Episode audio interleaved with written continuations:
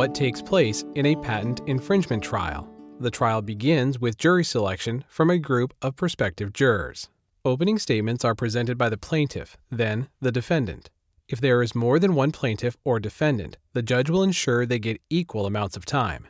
A party's opening statement should lay out what they intend to prove and should be devoid of actual arguments. Next, the plaintiff presents its case, introducing exhibits and calling witnesses and experts in support of its positions. Each opposing party has the opportunity to object to the evidence presented and to cross examine. After the plaintiff rests its case, the defendant presents its defense by introducing their own exhibits and offering testimony from their witnesses and experts. This part of the trial concludes with the plaintiff calling rebuttal witnesses, who can only rebut testimony from the defendant's witnesses.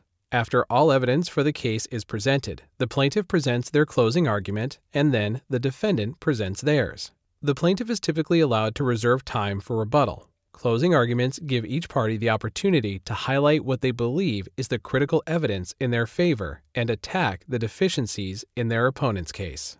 Lastly, in most patent cases, the jury must deliberate and answer detailed questions on each of the claims related to the case. The jury may also be asked to decide what damages, if any, are awarded and if the infringement qualifies as willful. If the jury is unable to reach a unanimous verdict, the judge may provide additional instructions and ask them to continue deliberating. What procedures happen after trial?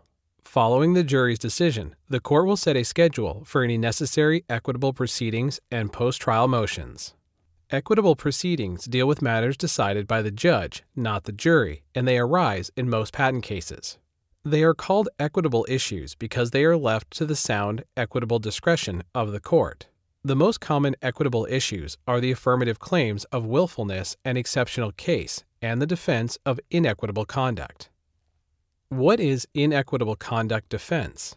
Inequitable conduct is misconduct by the patentee in dealing with the Patent and Trademark Office through which the patentee or its attorney deceives or misleads the examiner. A defendant can raise this issue as a defense. If proven, this renders the patent unenforceable. Examples of inequitable conduct include fabricating alleged evidence of unexpected results in the development of the invention, hiding relevant prior art showing existing solutions to the problems solved by the patent, failing to tell the patent examiner that a related application has already been rejected. What constitutes willfulness and exceptional case in patent infringement trials? If a judge or jury finds that patent infringement has occurred, the willfulness of that infringement must also be determined. A finding of willful infringement allows the judge to award enhanced damages by up to three times the amount found. In 2016, the Supreme Court issued two closely related rulings Halo Electronics Inc. versus Pulse Electronics Inc.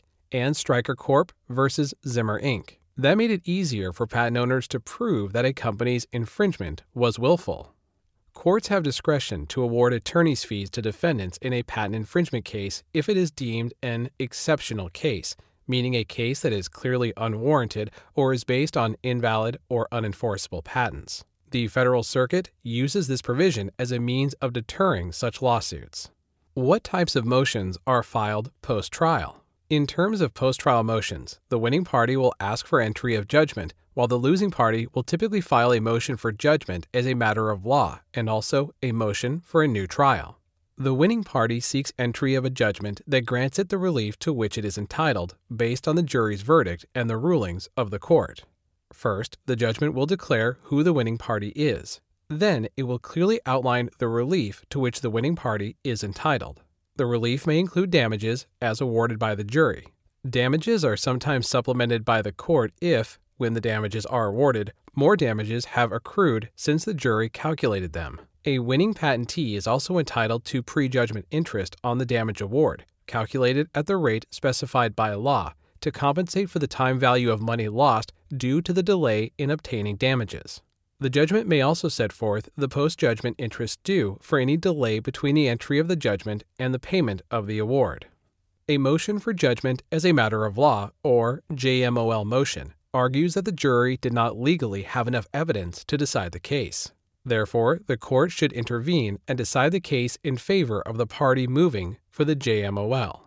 A motion for a new trial. JMOL motions are usually accompanied by a motion for a new trial, arguing that the jury's verdict went against the manifest weight of the evidence or the jury's verdict was grossly inadequate or excessive. Other grounds for these motions also exist, such as newly discovered evidence that could not have reasonably been discovered earlier.